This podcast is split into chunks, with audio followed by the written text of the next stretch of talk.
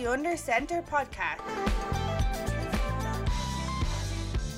Hello and welcome to this latest edition of the Under Center podcast. I am your host, Darren Marr, and I am delighted to be joined by the returning Rian Malloy. Rian, um, we were kind of both on our sick beds there last week, and we gave the show up to Jake and, and Al to sort of, you know, take the reins for a week, which they did a very, very good job in. But um, how are you feeling?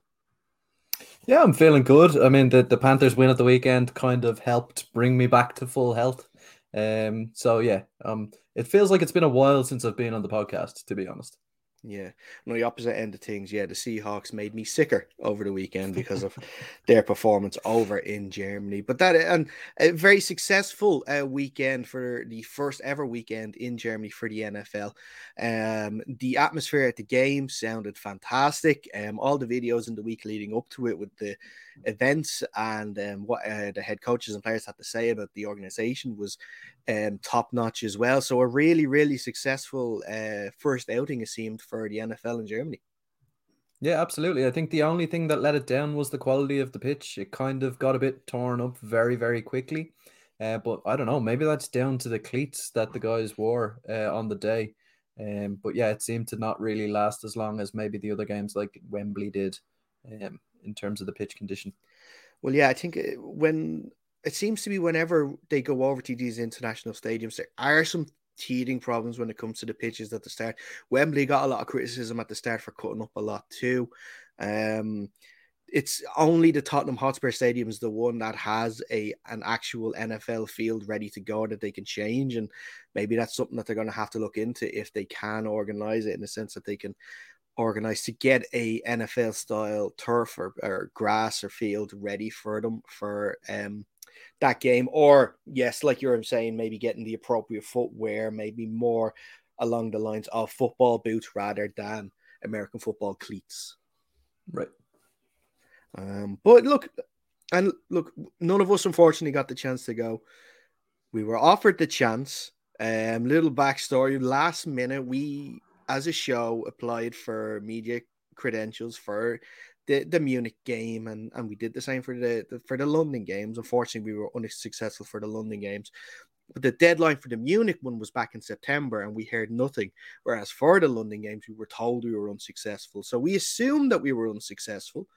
Um, then fast forward to last Thursday night, I think was it the, when I text you guys into the group that we got the email that we were given one of the two passes that we applied for um, cue me frantically going onto the Aer Lingus website, pricing up flights and hotels, and realizing that um, I am not in a position at the moment to pay that much for a last minute flight to Munich um, and the accommodation that would have to go with it. It is unfortunate. I would have loved to have been there. But hey, look, we know for next time we're in, it may be for the Super Bowl to order the tickets in advance. Yeah, maybe. Let, let's let's do it.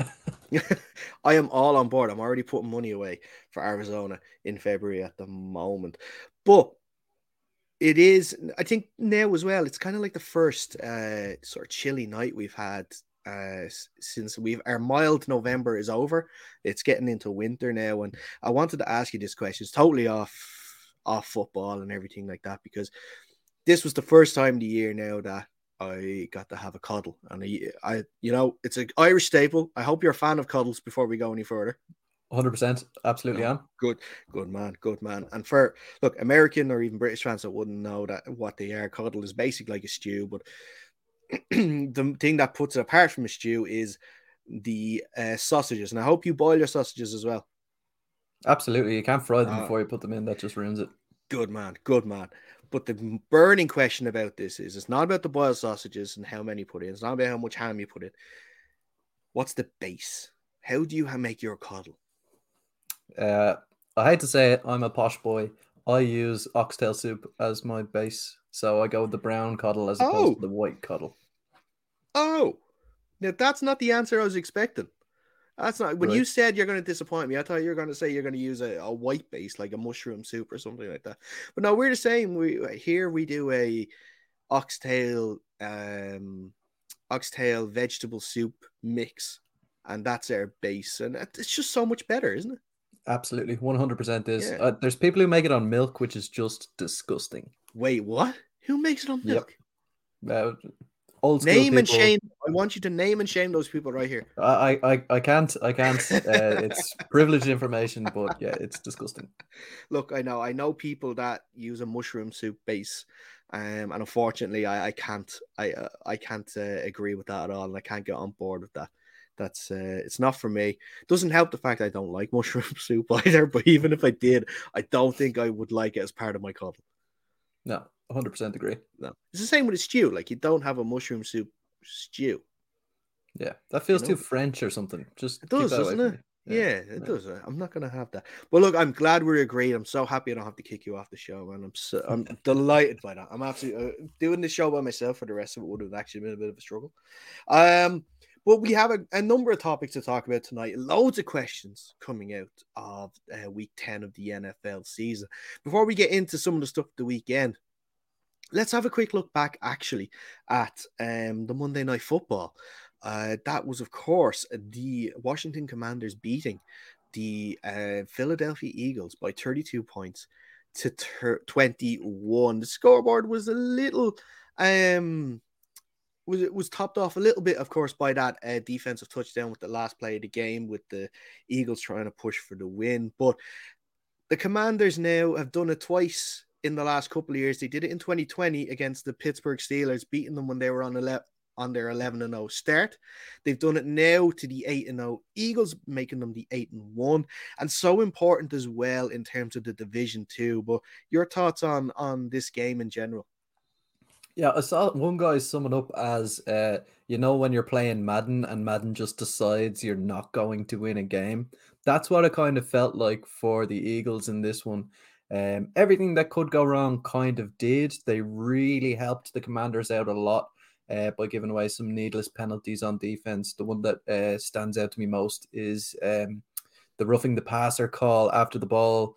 Uh, Taylor Heinicke kind of dropped back. He was about 10 yards behind the line of scrimmage and he just took, uh, he basically slid uh, and he was hit like two seconds He later. took the knee- That one really stood out to me. Yeah, and I agree with you, and I'm glad you brought that up because there's people still giving out that that wasn't the right call, but it was totally the right call. Like the, it was He like giving himself up. It was a long two seconds after he gave himself up, and then Brandon Graham decided, you know, I'm coming in here at this.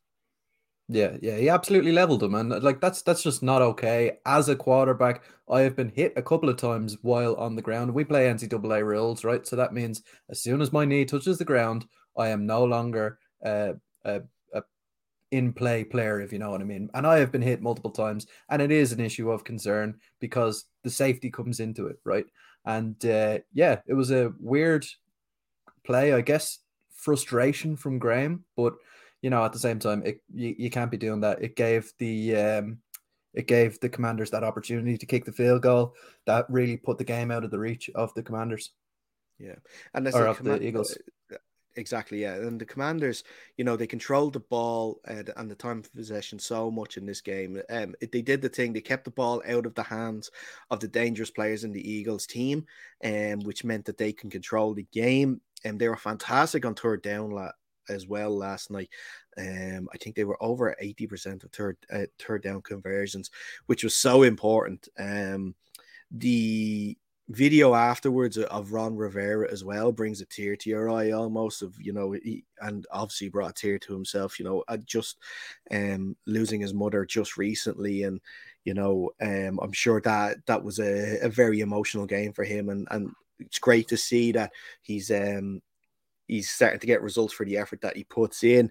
Um the big sort of you know controversial call that came out of this game was the turnover from Dallas Goedert um, from I think it was Jamin Davis was um, who turned the ball over, but in the replays you saw a clear face mask um, resulting in the uh, the fumble and also injuring Dallas Goedert in the meantime too, and and um, could potentially um, end his season. Now they're not saying that at the moment, but they are going to um, see how his shoulder go- progresses during the week, but you know, Reen, when you see such a blatant, you know, face mask in a replay on a turnover like that, you know, all um, turnovers are reviewed?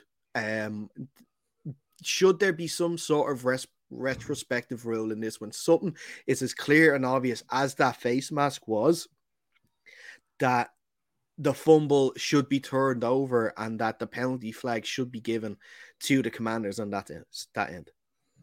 Yeah, yeah, it's a strange one for me because by my recollection, um, it's obviously been a long time since I did any refereeing courses, but by my recollection, uh, the face mask rule is reviewable, but because it was a review of the fumble, it was no longer part of the play. But I mean, like in this one, it was quite clear that that face mask was part of the reason Dallas Goedert lost control of the football. So I struggle to see why it would be an issue in this case to make that part of the review. Now I know it's only going to happen once every, you know, couple of years where you see something like this where an, a penalty may offset a fumble or a turnover in possession. Uh, but still, it seems odd that that is not a reviewable uh, aspect of the play if there's a turnover in possession. Yeah, totally. And we saw, I think, the first breakout game as well for the rookie running back of Brian Robinson um, after his issues at the start of the season, especially just for the second, and you could probably say third or fourth effort um, that he showed for his touchdown as well. He refused to go down. Um, he knew exactly where he was. He was able to put his hands out and break the plane to get that touchdown. But um, certainly the, the rookie is starting to find his feet there in the commander's offense. Yeah, absolutely. That was an excellent touchdown. Such an effort play on that one. Um, for the most part, he pretty much went in by himself. I think he got a little bit of help from Trai Turner at the end, uh, but for the most part, it was all him with two or three uh, Eagles there on him. So it's it's very nice to see this running back kind of uh, getting more confident. You know, using that power that he has, um, and he's really complementing that um, that Commander's offense. So yeah, big props to Brian Robinson, and he has a bright future ahead of him. Yeah, and just um, sort of a broader outlook then for the rest of the season.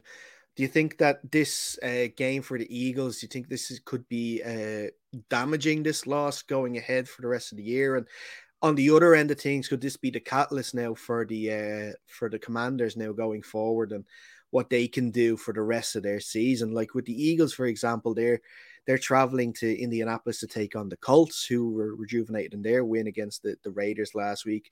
They have the, the Packers coming up, who had a, a good win at the weekend too. The Titans, who won the weekend. So the, the the run for the next few weeks, especially, is not easy at all for the Eagles. And you know they would want to make sure that they get things right now, um, so that things don't derail going forward.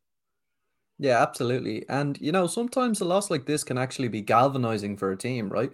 Um, I don't know if you watched the Tom Brady documentary, but he talked about uh, he was going for an unbeaten season and they ended up losing a game late in the year. And that really kind of brought the team together and go, okay, we're not unbeatable. We need to beat the teams ahead of us. And maybe this has the same effect for the Eagles.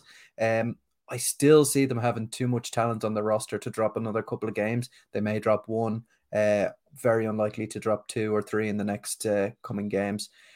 Uh, as for the Commanders, they're kind of a weird one, right? They're not playing champagne football, but the way that they play the game seems to give them an opportunity in every single game that they play. They're always in the mix when it comes down to the last couple of minutes of the game. And then you can't write off guys like Taylor Heinicke who have that underdog mentality uh, because he seems to be able to win games for that Commanders team. And that's something that Carson Wentz has not really proven he can do so far. So with Carson Wentz coming back, I think he's due to be eligible uh, this next game for the uh, Commanders. I reckon Taylor Heinicke probably keeps that starting role until he does something uh, desperately wrong, but I don't see him doing that to be honest. Yeah, I think the writing on the wall is there for for Carson at the moment. I think he struggles to get back into that starting position. I think um, one of the big um, one of the big things that sort of pointed our way, pointed sort of in the direction of Taylor Heinicke was, of course, that billboard that was up in the in the Commanders um, big screen. I think in the in, in last week's game, last week were they playing at home, where it was to renew your season tickets now, and instead of having Carson Wentz as the main foe, it was t- Taylor Heinicke, and I think he has such a rapport with the um you such a rapport with the fan base, especially there, that I think that they won't stand for having him drop down to Carson when he is eligible because he has shown more in the time that he has uh, had with Carson's injured that he should be the starting quarterback. Yeah, absolutely. And I think, you know, obviously the media is spun a little bit because it's coming out of the uh, the commander's organization, but from what they're putting out, it looks like Taylor Heinicke has a better rapport with the team in general, with his fellow players. So if he's a fan favorite and a favorite amongst his teammates, uh, I can't see him losing this job. Um, exactly. And I'm sure if Fionn was on the show with us too, he'd be calling for Heinicke to be the star every week too. Um, but uh, we'll ask him that next time he's on the show. He's not here, so we can't get his opinion. As although as close as we are to having his brother on the show, we still we won't get you to speak for him just yet, Rain. Um, let's move on to the next topic. And um, the Rams continue to struggle this year. Um, a defeat at home to the Arizona Cardinals in a matchup between the reserve quarterbacks because both Matt Stafford and uh, Kyler Murray both missed the game. So it was, it was John Wolford and Colt McCoy, and Colt McCoy came out on top for the Cardinals last week. But the biggest news coming out of that game was the injury to Cooper Kupp late in the game. Um, it is a, as far as I believe, let me just see here. I have a story now. Um, he's going on IR. He has a high ankle sprain that he's going to undergo surgery on. Um, so he's out for at least the next four weeks. He's going to have tightrope surgery on the high ankle sprain.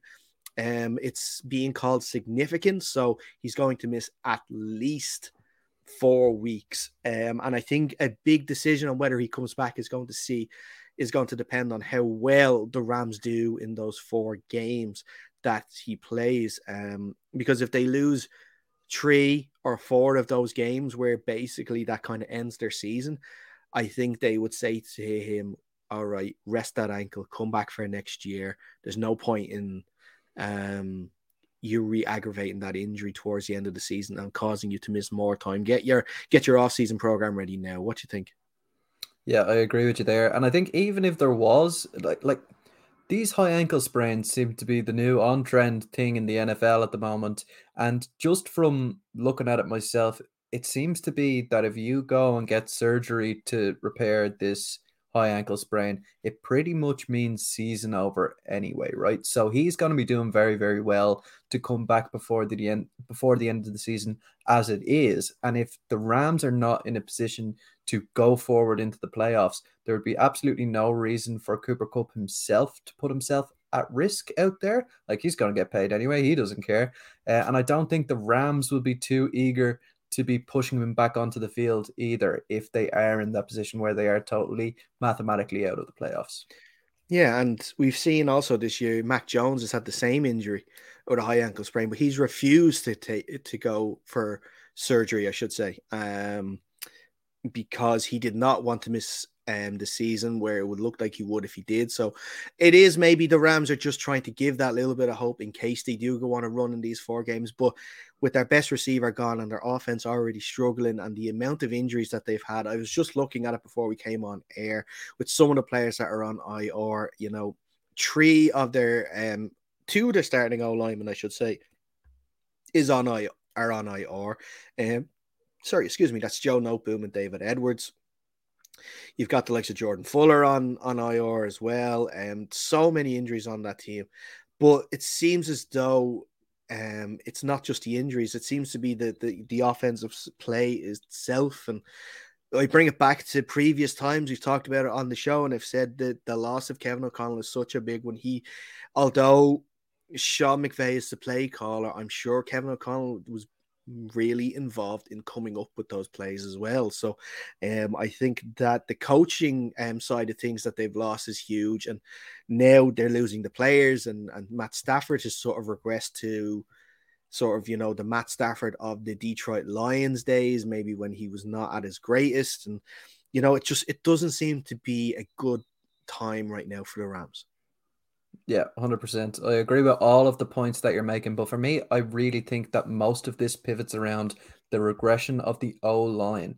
Uh, we saw Wolford out there at the weekend. I think that the um, the commentary team were kind of bashing him a bit, saying that he was all over the place with his accuracy, but he didn't have a minute to look downfield during that game. He was just constantly under duress, and that's down to injuries and loss of significant pieces on that O line. Like even the likes of Austin Corbett, who wouldn't be like a brand name, household name. I only know him because he came to the Panthers, but they lost him. He was a pivotal guard on that O line during that Super Bowl run. Um, so they, I think they lost four of their five starters from last season um, to either injury or to retirement or to trades. Uh, so yeah, that that's really where it all stems from. So if you don't have your an O line, your run game gets worse, your pass game gets worse, and it just becomes more difficult to scheme around that because you have to understand that the quarterback is not going to have the same amount of time, so there can't be that level of deep threat that we saw last season. So real, really, I do agree that they have lost pieces and they have lost, like obviously, um, the quarterback has regressed a little bit, and the coach, as he said, uh, moved off. But that O line is what's causing them all that trouble, I think. And once they get that sorted, they'll probably be back to their winning ways. Yeah. Um, do you think now with the Kupp injury, do you think that they make a greater effort to try and contact OBJ's people and see if he hasn't if he hasn't already made his mind up or where to go to try and persuade him a little more? Well, I mean, I think if they have any money left in the coffers, coffers, they should be throwing bags and bags of it at Odell Beckham. But to be honest, I don't think Odell is going to bite this time round. I think he wants to go to a contender, and with the Rams the way they are, they just do not look like a contender. He's more likely to sign maybe a, a less lucrative deal with somebody like the uh, the Bills, say, um, just to kind of give himself that opportunity at winning another ring. Yeah. Uh, just a question that's come to my head because we just just so we happen to mention OBJ. Obviously, with all the the the media attention about where he's going to go and the fact that now I think he's clear to finally um, join the team and play if he was to if he was to join the team. I am struggling to see why, if you know what I mean. At the moment, he's coming off his second ACL injury. Um, we haven't seen anything of him in terms of he hasn't released any video practices or anything like that of how he's recovered from that knee injury either. I don't see why so many teams are willing to take such a punt on him at the moment. Um, mm. Yes, eh, look, he performed very well with the Rams, and you know he's been fantastic with, in his time with the Giants. You know the Browns. The less talked about that period, the better. Um, but just coming off a second significant knee injury, um, in a position, um, you know, in the wide receiver position, I just I'm struggling to see why at the moment. I'm struggling to see why you're going to take such a risk. I don't know. Am I just being overcautious? I, I don't know. What's your view on it? Yeah, I I I think I think a lot of teams are going to share the same kind of skepticism that you do. Like he's had two significant knee injuries, and kind of um, history will tell you that he's not done having knee injuries because the guys who this happens to, the knee generally tends to be weaker, and they'll end up getting them over and over again. Um, so I would reckon what an OBJ contract would look like at this time would be heavily incentive laden, kind of bare bones to start with, but if you're winning rings, you're scoring touchdowns, it's all going to add up to the kind of money that OBJ, um, if he is fully healthy and fully fit, it, it he's going to end up making his money that way. Uh, but for me, if I'm a GM, I'm not giving him a whole lot of guaranteed money because I mean the the, the risk is there that he re-injures that knee. Um, and I mean, yeah, he might not even be ready to play football if you sign him uh, this season. Yeah, I, I just I don't I don't see why these contenders are willing to leverage part of their cap space and and you know maybe their season on OBJ for him for the possibility of him to go down. And look, listen, it can happen with any player at any time that anyone can get injured. I understand that, but when the the track record is there of the injuries and, and stuff and I just I don't know. He he he performed so well with the Rams, but he was free of like serious injury for a long time, and he was able to get in there and just um, become say the second receiver there behind Kupp. But with some of the teams that they're talking about, he would have to be the first receiver. Like if he goes to Dallas, he's wide receiver one. I know CeeDee Lamb had a great uh, weekend last weekend, but he's wide receiver one if he goes to Dallas. The Bills, yeah, okay, he's wide receiver two. Maybe he's wide receiver three behind Gabe Davis. I don't know, possibly. Um, and of course, sorry, Stefon Diggs is wide receiver one. Um, who was the other one? The Chiefs are another team. He's definitely wide receiver one in the Chiefs. Um, he obviously Travis Kelce is the main receiver in that team, but um, you know, it's a, it is a big risk on someone coming off a very serious injury. Um, you know, it, it is, it is seemed to be on like history. That's why he's getting so much um, attention at the moment. But look, we'll see what happens in whatever team he goes to um, and see if it works. But one of those teams, like we mentioned, that are interested in him um, and they're going through a bit of a struggle at the moment is the Buffalo Bills. Um, they lost at the weekend, of course, in that absolutely crazy game of the year contender 33 points to 30 in overtime against the Vikings. 10 points up at one stage in the fourth quarter, and then he still go on to lose that game. Um, Josh Allen struggled um, in the red zone. He ran all over the team for most of it, but two needless red zone interceptions. He now has the most interceptions in the league with 10. Um, ironically enough, actually, Kirk Cousins is fourth in that list. Um, he has uh, he has eight interceptions. Um, but uh, we're focusing on Josh Allen on this one. Um, what are your thoughts on what's going on there? The, the elbow injury was reported all week. We even thought at stages that he might not even play on Sunday. He did play. Um, his throwing arm looked okay for the vast majority. I don't think you can put those interceptions down to his to his elbow injury, um, especially that one in overtime. They were just poor throws. Um, but they're going through a bit of a lull at the moment. Um, what are you thinking with with the the Bills and Josh Allen? Is is it just a lull that they're going to snap out of, or is there something maybe greater at play here? Yeah, it's an interesting one. So obviously there is talent all the way through that team. It's probably the best defense in the league, but they ended up giving up 30 points to um to Kirk Cousins at the weekend, 31 points to Kirk Cousins at the weekend. 33. Um and yeah, so they have a star-studded offense as well, but again, they did not get it done uh, against against the Vikings. And going back to what you said about Josh Allen, I 100% agree that you cannot put this down to the injury. Those two interceptions were bad ones. Um, and he didn't have the injury when he was playing against the Jets, and he threw two more red zone interceptions in that one. I think this is a case of Josh Allen becoming maybe a little bit too uh, dependent on his physicality. Like he's got an arm like a cannon, he can run all over people. Uh, and when you kind of get that confidence going and rolling against teams that you're you're obviously going to beat, um, you can kind of get a little bit too overconfident. And I think maybe that's what's happening. He sees gaps in defenses that aren't actually there because he feels like he can fit the ball into uh, impossible spaces. And that's what it looked like, particularly on that last uh, interception. I think I can't remember who the receiver was, but he had a guy wide open kind of underneath on that route. So uh, 15 yards down the field, he had a guy wide open. Probably Dawson Knox, I think it was. I think it was Dawson Knox, yeah. But he went for the the, the killer shot to the end zone on that play, and there was absolutely no need.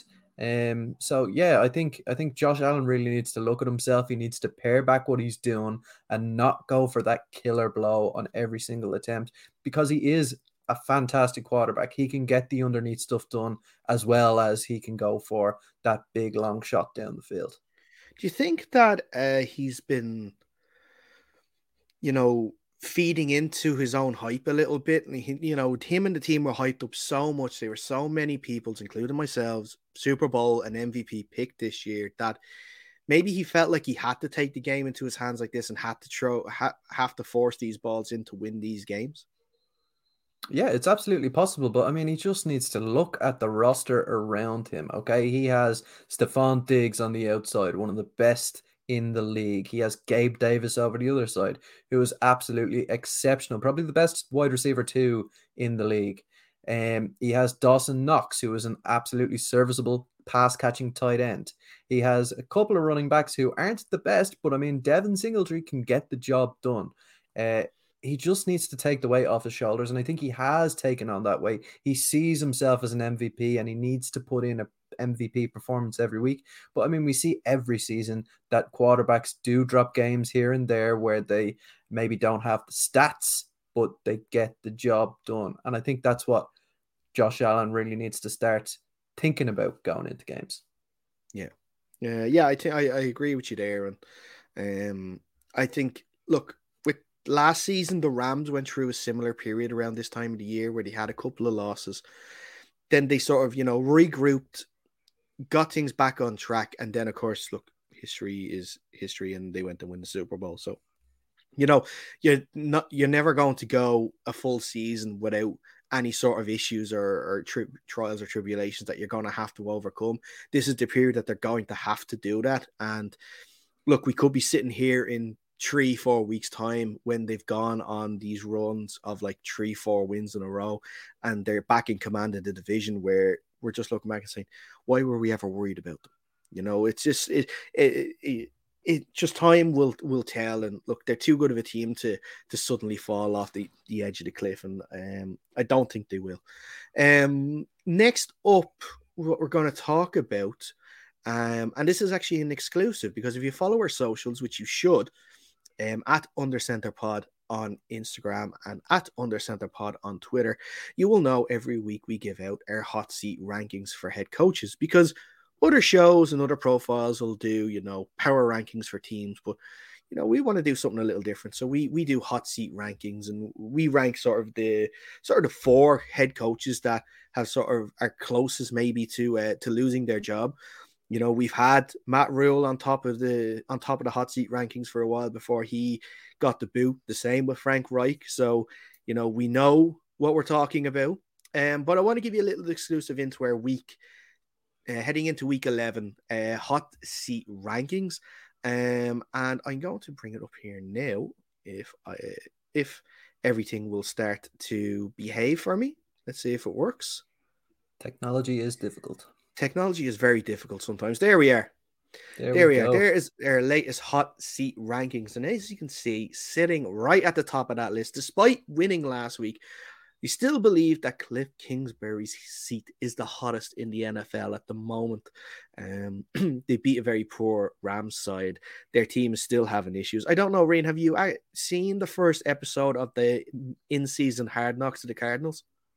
I have not. No, is it available on Game Pass? Because I was looking for it, but no, it. it's it's not on Game Pass. The in season one is HBO, so there's other ways you have to f- f- try and watch it um, not just it, it, won't be on the Game Pass. At least I haven't found it yet, so I had to find alter, alternate uh, ways of watching it, and um, there's some dysfunction in that team. Let, us just let's just put it that way. Um, it it started off with their game, um, their week eight game at home to the Seahawks. That's when it starts. That's the first game that they've sort of progressed. Uh, they've talked about and you know, there was a lot of arguing on the sidelines for that. And um, I think Cliff Kingsbury is struggling to keep um, some egos in check, um, most notably that of Kyler Murray. Um, and he's struggling to get the best out of him at the moment. Second on the list, the Denver Broncos head coach, Nathaniel Hackett. He may be in his first year in the job, but the Denver Broncos, and this is this is a crazy stat that I, that I've seen during the week. They are first in the NFL for points allowed. So they have the best, almost the best defense in the NFL, but they're 32nd in offensive points scored. So they're the worst for points scored. That that just shouldn't happen. Um, you're either the best at scoring or the best at stopping a team from scoring. You can't be both. It just it shouldn't work that way, and that's what's happening with with the Broncos at the moment. And things just don't seem to be going right for Nathaniel Hackett. You know the the the well publicized trade for Russell Wilson is um is not working out. He was hit 18 times on Sunday against the Titans. And look, each eight every one of those 18 times he was hit, you know, just makes me feel a little better, but it's not making the Broncos fans feel any better at the moment. Uh, Josh McDaniels is third on that list. uh, he, the Raiders have just.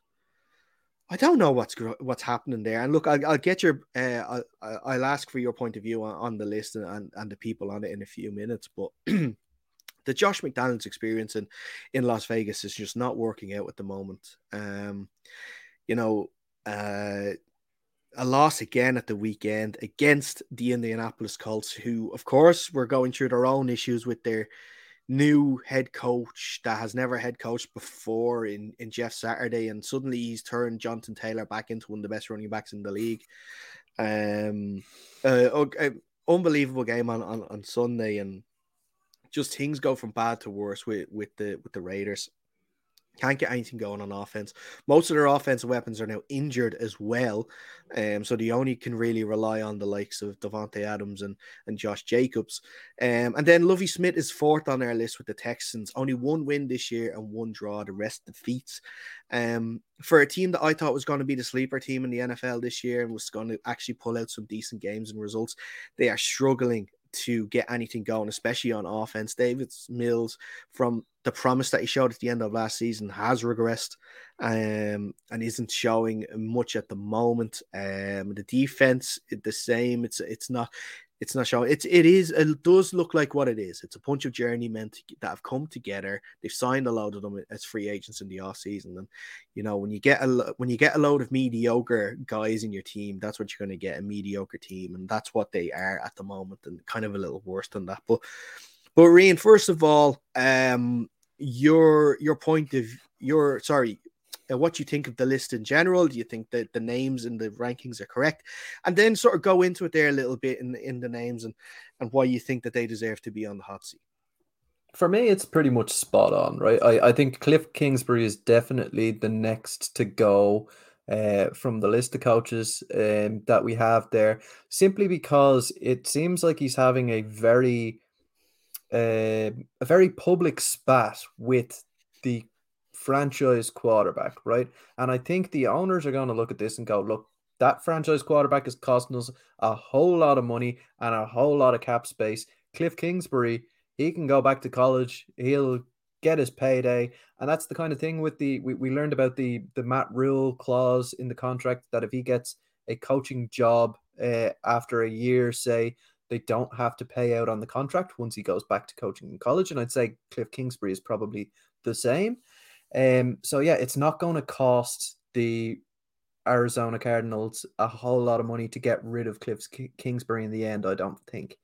Um, and I think we're getting towards that point, right? So obviously the win at the weekend would have helped them, but it was against a struggling Rams team. And I think another tough, heavy loss to an opposition is going to be the last nail in the coffin for Cliff Kingsbury.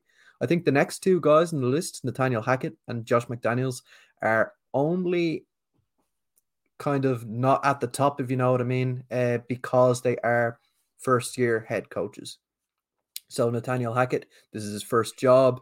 Uh, it's obviously difficult to come in there and uh, get the job done. And what really frustrates me about that specific scenario is, as you alluded to, that defense looks elite but they brought in a lot of weapons on well not a lot of weapons on the offensive side of the ball but they did bring in Russell Wilson and it seems to have regressed that offense. So that must be very very frustrating for the entire uh, ownership. Ownership has just passed over and we see that can often lead to uh, firings of coaches. So maybe Nathaniel Hackett will be uh, one of those guys to to go. Um with Josh McDaniels um, he got that kind of ringing endorsement from his owner there during the week where they said we're absolutely happy with the way he's doing things. He's our superstar going forward. And that's often not usually a good thing. That's kind of a you need to get your ass in gear kid uh, the, or else the, the, dreaded vote of confidence. That's yeah. that's for, for us over here to support soccer as well. When you hear like a team give their manager the vote of confidence that's when they're like yeah, we're going to sack you soon if you don't sort stuff out. Yeah, it, it gives me big uh, Ferguson Beckham vibes where he goes, "We're never we're never uh, getting rid of David Beckham," and then a week later he's gone. So, yeah, uh, yeah. I mean, frustrating times at the Raiders. There's talks of maybe a tank going on that they are looking to move off Derek Carr. I don't think they probably will with the amount of money they have tied up in his contract uh, over the next year or so. Um, but there is talk of maybe them looking at the Ohio State quarterback CJ Stroud. So they're probably in a good position in that respect because they are at the moment the number two, uh, the team drafting number two overall uh, based on current results. Uh, with Lovie Smith, I feel a bit bad for him because it feels like he's built some decent building blocks on the team. Can I, I, just understand. inter- can I just interrupt you there one second? Just and you were Yeah. saying on that draft pick, is that not Green Bay's draft pick because of the, the Adams trade? Is it? I, I I was looking at this earlier, so I'm just possibly. trying. To, I'm trying to think. You go ahead anyway. I'm going to look that up there. Yeah. Anyway, with Lovie Smith, I feel a little bit bad for the guy because he seems to have built some decent building blocks. Uh, and from an offensive perspective, he looks to be kind of a quarterback away. Maybe he could do with another like standout wide receiver. But in terms of the quarterback, he was dealt a bad hand with getting Davis Mills, and he couldn't add to that QB room last season because we saw that the draft was historically poor at the QB position. Um, I love the way Dameon Pierce is running the football. Uh, and it does feel like they are kind of just a small little bit of talent away from turning this thing around. So they might be able to grab another win, maybe two wins uh, between now and the end of the season. And if they do that, that'll probably be enough to save Lovie Smith's job going into next season. Now, whether it'll last very long after that, I don't know. He's probably going to be first to go if things don't turn around. Um, but yeah, I, I, I do feel bad for Lovie Smith, regardless of how salty I am about how he got the job, given that he was so bad as a college coordinator. Yeah. Sorry, you're right. I, I got it wrong. They did get a first round pick and a second round pick, but that was for the 2022 draft. Right. Okay. So that that's that's that's my mistake. I'm sorry about that. You're right. They are second at the moment to to to draft, and of course the Texans are first. And yeah, with, the Lovie Smith thing, I, I would normally I know he like three of those four are first year head coaches. Um, but with Lovie Smith as well, the way the Texans got rid of David Culley last year in his first year, and when he actually performed better, um, didn't sit right with me. And obviously, this this ownership group and um and the higher ups there can decide just to get rid of a head coach on a whim. So that's why that's that was my thought process about putting him on the list. Not for anything that he's done. I know I know they're only one. What are they? One one seven and one or one eight and one. Um, it's just that the way the ownership is that they could just get rid of him just like that. Um, so that's why he's on the list. A uh, question actually for you because um we've seen two head coaches lose their jobs mid-season already. Um, do you think we see any others lose their job before the you know the infamous Black Monday? Yeah, I think I think it's going to be Cliff Kingsbury. Um, I think he is one bad loss away from from losing his job. Uh, I'm not sure what their schedule looks like moving forward, but given their division that they're in, they probably have some decent opposition coming up. I can get the schedule here for you now. So for the next uh, couple of games, they are playing the Monday Night Football this week in Mexico City against the 49ers. Then they're at home, two home games in a row against the Chargers and the Patriots.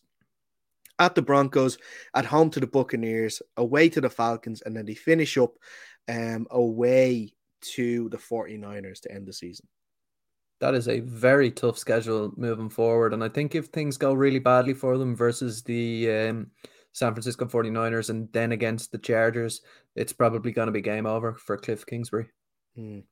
I think I now I myself personally think that we're done with head coaching firings before the end of the season, unless something crazy happens in terms of like you know a Jon Gruden situation where emails come out and his position's unattainable is, um sorry, his position is no longer tenable. Um, I, I think Cliff Kingsbury will be part of the Black Monday sort of you know brigade of, of job losses. Um, same with Nathaniel Hackett, and I know they're saying Josh McDaniels is safe. I don't think he's fully safe. I think if they can look around and see if there's any up and coming coordinators looking for a job. Um, I'm looking at the likes of Ken Dorsey in Buffalo, um, maybe Eric Bieniemy in in Kansas City. Um, that they um, will jump for them because it just doesn't seem like this is not just the Raiders, Josh McDaniels. It's not working out. It's also it's it's continue continuing on from when he was the head coach of it was the Broncos, wasn't it? Where he had the awful record as the Broncos head coach. Um, obviously went back to New England. You know, he could end up going back to New England after he loses this job, but I, I think that um, Josh McDaniels really, really is in a lot of trouble. Yeah, 100%. I, I agree. And I think Nathaniel Hackett is probably the same. I'd say, probably yeah. with the way the defense is at the moment. Black Monday rolls around. DeMeco Ryans is still available as a as a head coach. I think they're gonna snap at him because he could bring in guys off that uh, that Shanahan tree to run that offense, and he is just a wizard with the defensive side of the ball. They've already got a stacked defense, so that's probably who I'm thinking is gonna is gonna go to uh, the Broncos after Black Monday. Okay, okay, uh, that's a that's a good show. do you, do you have any sort of other?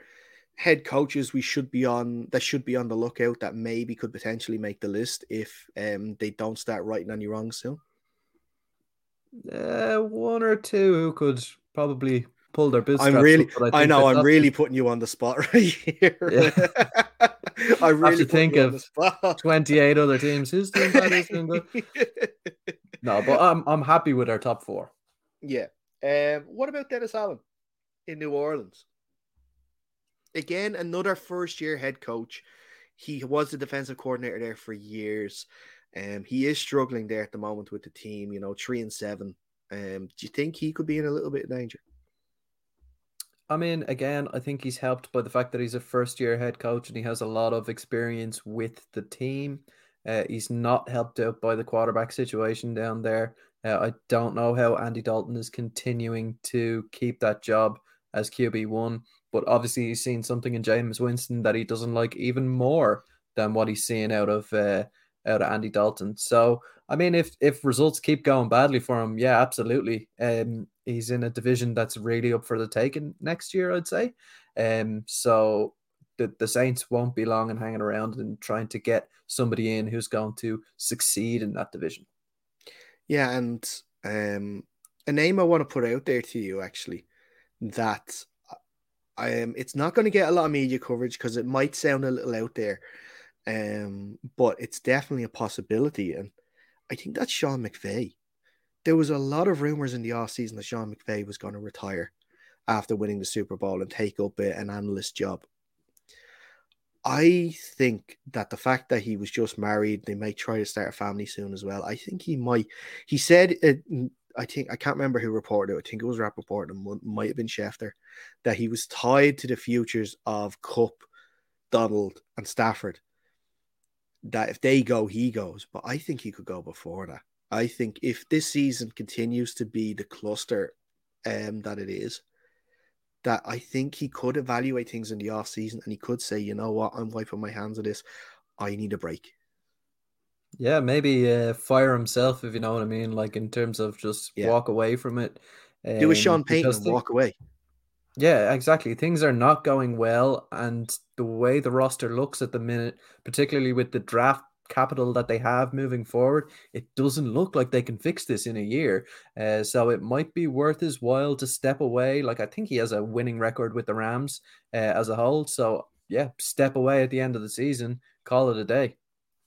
Yeah, totally, one hundred percent. And look, we'll see. Like I said, it could be a far out thing. It may not actually come to fruition, but I just with the stories, just it came to me there with the stories in the off season, and the fact that um he's having such a, a tough time of it now, and it could be the perfect time for him to say, right, guys, I need a break.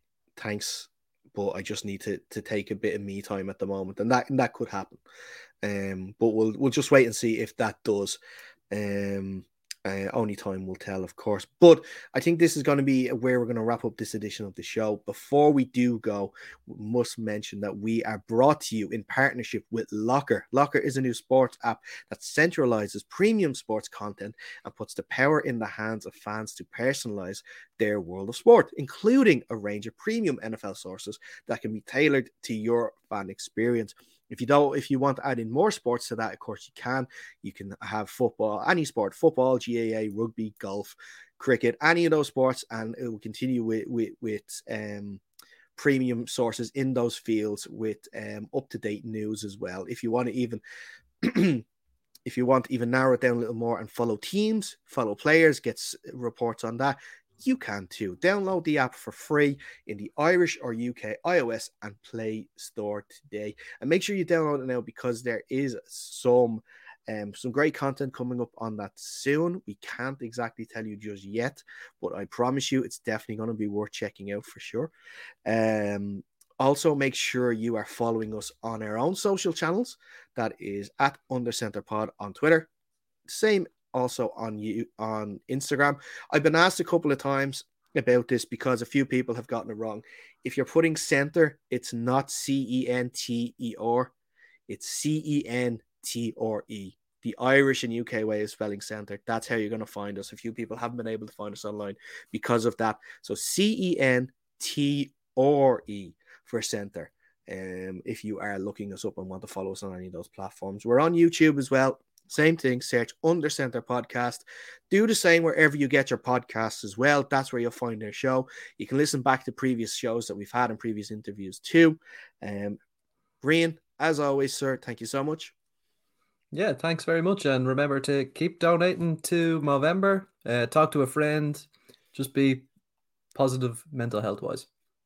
Excellent stuff, excellent stuff. And the, the link to uh, donate to Rian's Movember is on our social pages too. We'll tweet it out it again after the show, um, so that if you do want to donate um, for a great cause, you can too as well. And but like I said, that is where we're going to wrap up this edition of the show. Uh, until next time, stay safe, and we'll see you soon.